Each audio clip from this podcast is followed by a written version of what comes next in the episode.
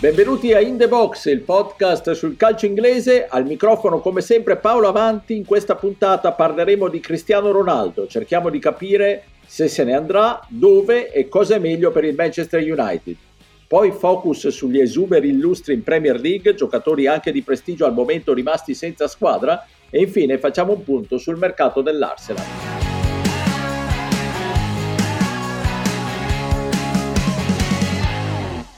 No, we are planning with Cristiano Ronaldo for this season, so that's it, and I'm looking forward to work with him. Ten Hag ripete come un mantra sempre la stessa frase: Cristiano Ronaldo fa parte del progetto del Manchester United e non è in vendita, ma nessuno gli crede. Il portoghese sembra davvero essere in partenza e allora cerchiamo di capire gli scenari futuri con i miei abituali compagni di viaggio, Stefano Fantaluppi. Ciao Stefano. Bentrovati, ciao a tutti. E da Londra Pierluigi Giganti. Ciao Pierluigi. Ciao a tutti. Allora, non abbiamo la pretesa di dirvi dove andrà CR7, ma cerchiamo per Pierluigi di riassumere allo stato attuale, mentre stiamo registrando questa puntata, le possibili destinazioni del fuoriclasse portoghese. Ma in realtà, Paolo, più passa il tempo, più le squadre che potrebbero essere interessate al giocatore, come dire, si tengono fuori, no? Perché le formazioni che sembravano interessate erano il PSG, il Bayern Monaco, il Chelsea e il Napoli. Poi parliamo anche di un inserimento dell'ultima ora.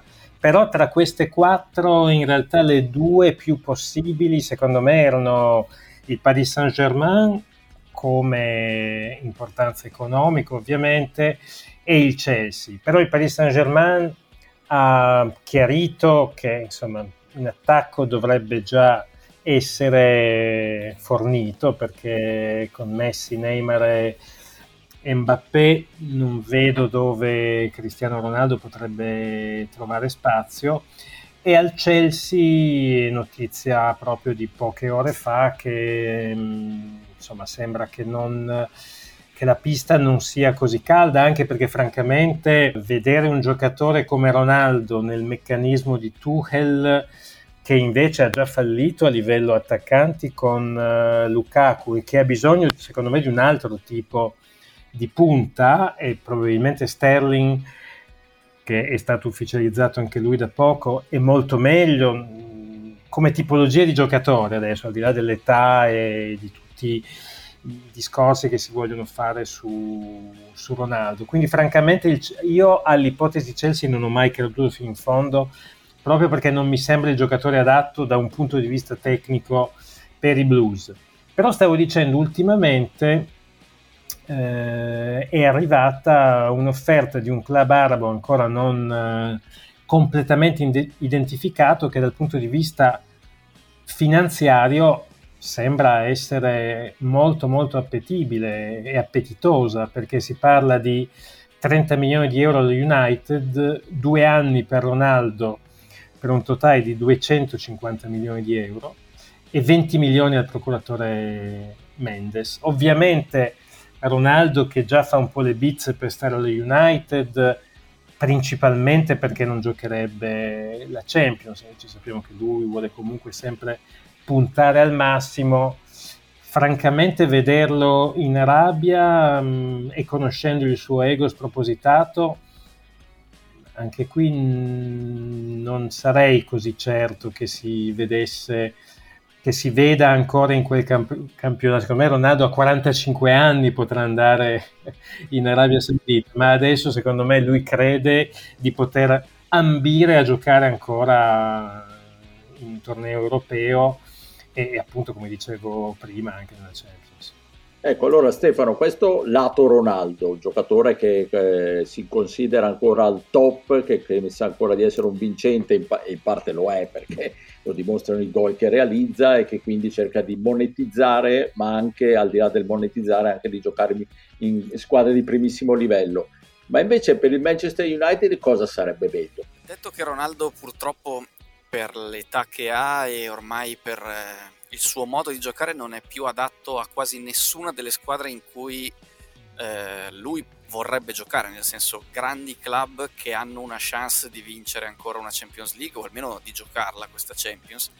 Il club è ristretto e sono poche le squadre che si possono permettere anche di pagarlo, ammesso che lui venga incontro con le richieste di stipendio. L'impressione è che rischi poi di restare al Manchester United per forza o per amore, e le dichiarazioni di Ten Hag in questo senso sono ottime dal punto di vista della forma, della correttezza, ma si scontrano con le stesse dichiarazioni dell'allenatore, anzi con le dichiarazioni dell'allenatore stesso sul modo di giocare che vuole dare alla squadra, perché sta utilizzando questi primi test estivi per ripetere ossessivamente che la squadra deve pressare,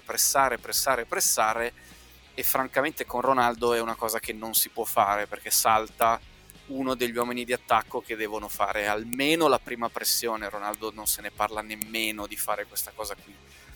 Sicuramente può essere anche nel Manchester United un prezioso valore aggiunto in certi tipi di situazione, ma mi viene da dire perfino a partita in corso, ma stiamo parlando di bestemmie per uno come Ronaldo, che crede ancora di poter giocare quando dice lui i 90 minuti alla maniera in cui pensa lui, e quindi rischia di diventare un pesce fuor d'acqua, più che altro non tanto per la dimensione del club che resta al Manchester United anche se fa l'Europa League.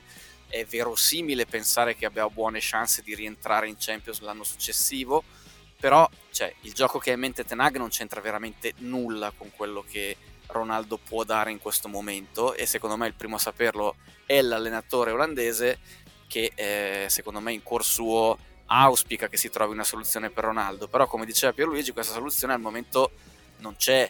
È molto difficile, la rabbia anch'io penso che sia veramente presto per un giocatore che comunque deve fare ancora il mondiale, non avrebbe veramente nessun senso in questo momento della sua carriera. Lo potrebbe avere, o come possono averlo gli Stati Uniti tra un anno, 2, 3, quello che sarà, visto che il giocatore fisicamente è integro. Io, se devo dire la squadra in cui lo vedrei veramente bene, è il Newcastle. Il problema è che il Newcastle anche lì non fa la Champions, non è una squadra ancora nella nobiltà europea, nell'elite europea, come è diventato per esempio il Manchester City, che fino a 10-15 anni fa era un po' il Newcastle di adesso, se vogliamo, ma per il tipo di contributo che potrebbe dare in una squadra di Premier League mi viene in mente quella.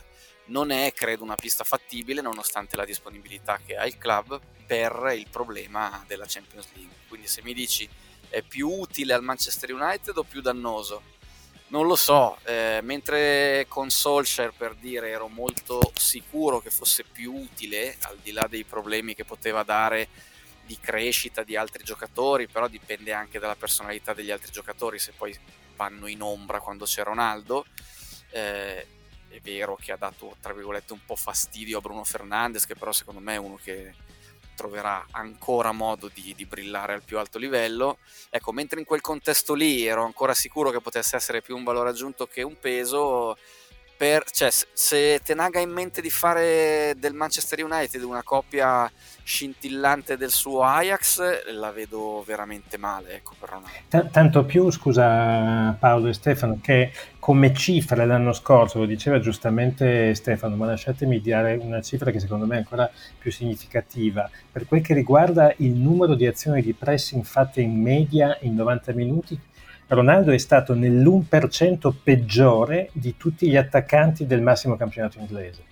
Sì, e questo è un dato significativo, perché per quanto sia un grande realizzatore, resti un grande giocatore, però nell'economia di una squadra questo dato qui pesa, e con allenatori come Ten Hag pesa ancora di più.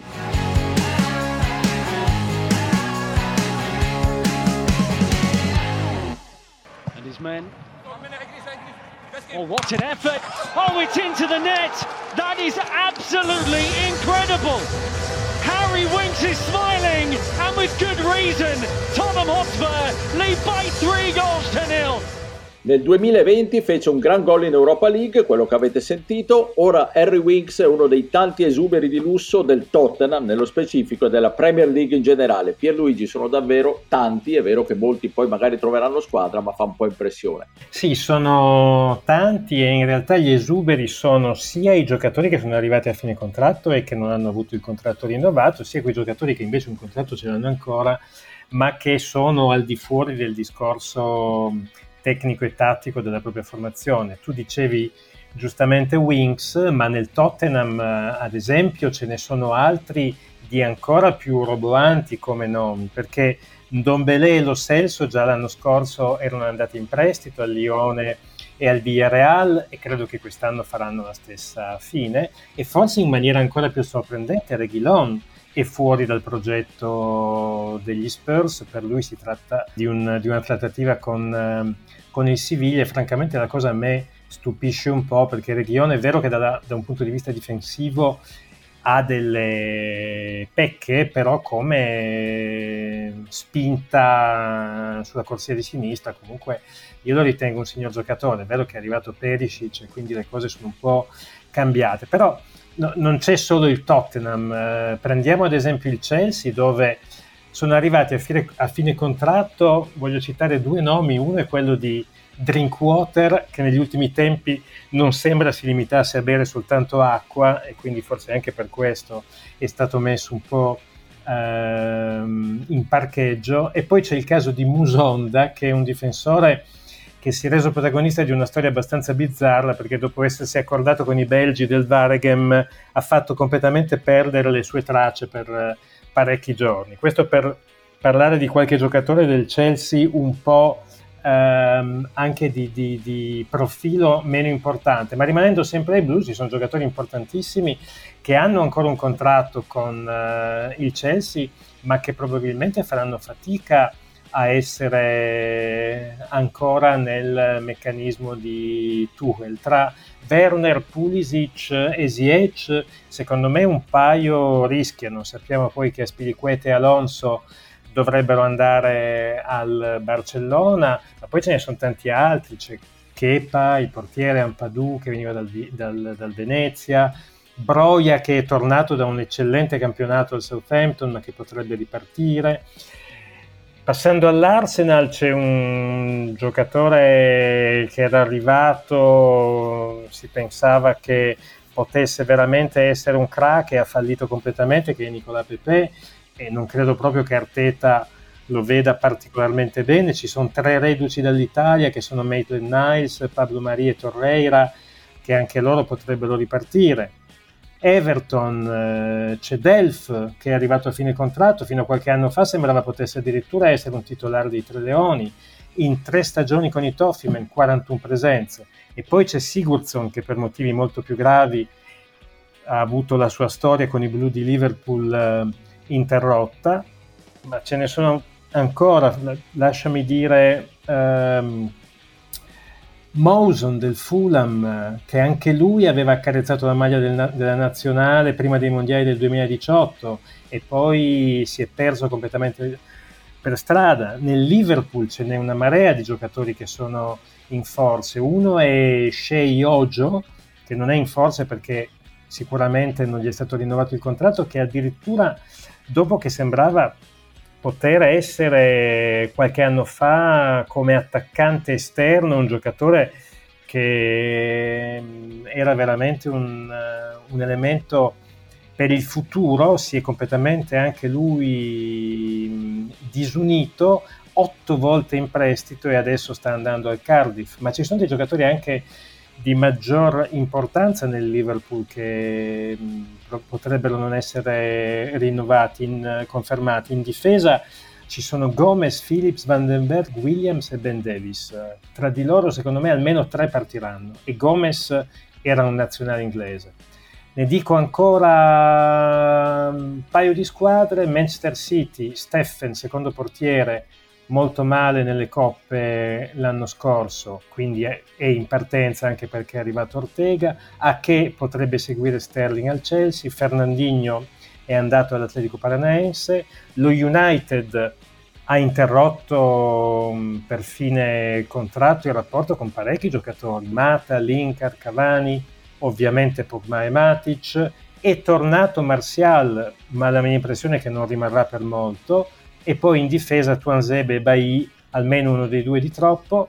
Finisco con il West Ham, che ha dato il ben servito all'ucraino Yarmolenko e ha salutato questa volta, forse più per volontà del giocatore, la bandiera Noble. Stefano, mi sembra che ci sia una gran confusione, rose enormi, giocatori che spesso vengono tagliati per esigenze tattiche o economiche o di altro tipo, e esuberi però importanti con giocatori veramente di nome che restano a spasso, un po' tutto surreale, no? Ma secondo me è anche diventato molto difficile vendere, che è un problema, perché se penso al caso di Martial secondo me è un giocatore che lo United poteva serenamente vendere, visto che ci ha puntato per un bel po' di anni e poi non se ne è fatto nulla.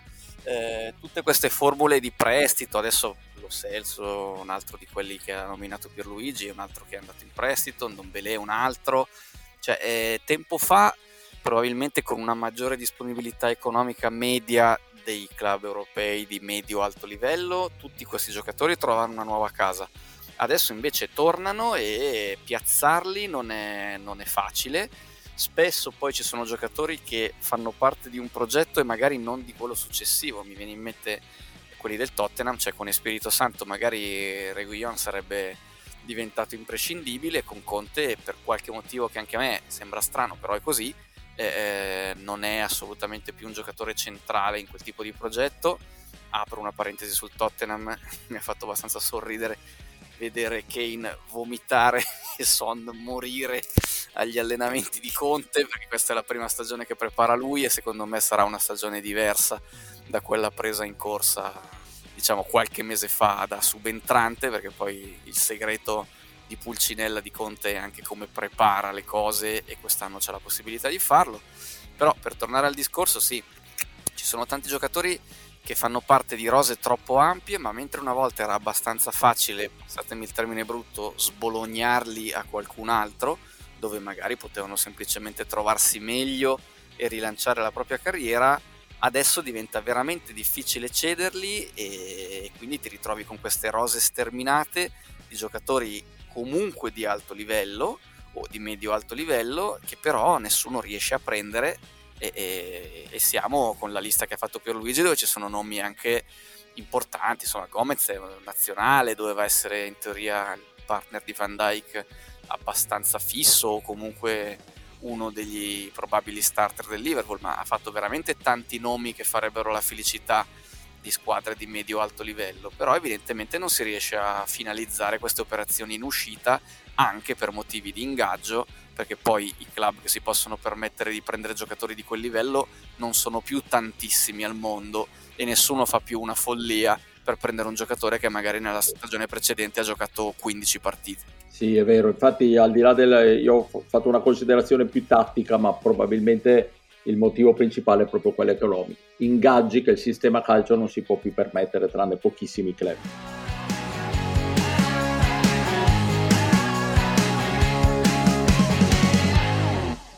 Good morning. Big transfer news from Arsenal in the last half an hour. They have confirmed the signing of Gabriel Jesus from Manchester City. Jesus has signed a long-term contract at the Emirates for a fee of £45 million.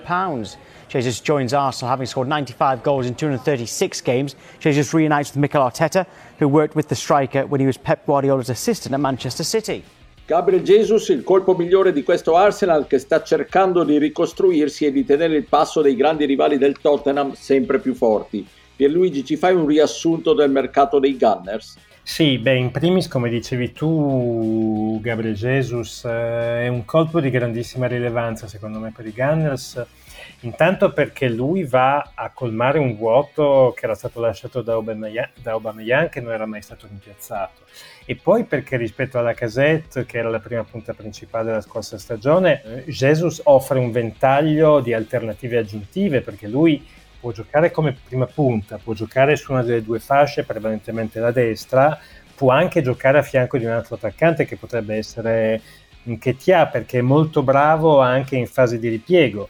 E poi, insomma, non dimentichiamo che il paulista ha 25 anni e ha già vinto 4 Premier, quindi sicuramente è un giocatore di grandissimo valore. Al City forse avrebbe potuto fare qualcosina di più, ma io penso che per i Gunner sia un acquisto davvero importante che possa essere determinante per il gioco di Arteta. Poi ci sono delle aree in cui secondo me l'Arsenal deve ancora intervenire, e ci sono dei nomi che si stanno facendo, perché ad esempio sulle fasce in difesa hanno Tomiyasu e Tierney, che sono dei giocatori eccellenti, però le loro alternative, che sono Cedric Suarez e Tavares, non convincono. C'è stato un grosso interessamento per l'argentino dell'Ajax Lisandro Martinez, il quale però, pur potendo giocare sia come esterno sinistro sia come centrale di sinistra, è facile e molto probabile che vada al Manchester United, perché Ten Hag ha chiaramente una corsia preferenziale. E quindi l'Arsenal sembrerebbe ripiegare su Zinchenko, che comunque anche lui è un giocatore secondo me buono, e secondo me un giocatore che come alternativa a Tierney ci sta perfettamente. Poi bisognerà vedere anche se il Gabriel difensore rimarrà, perché c'è l'interessamento della Juve, è ritornato dal prestito Saliba, che Mertesacker, uno dei coordinatori dell'Academy dell'Arsenal, ha detto che è stato uno dei migliori difensori di tutta Europa nella scorsa stagione, e chiaramente lui è uno che in qualche maniera se ne intende. Poi davanti c'è bisogno, visto che Pepe, come dicevamo anche prima, è stato un fallimento e non credo che si riprenda più, secondo me c'è bisogno di un altro giocatore, un altro esterno.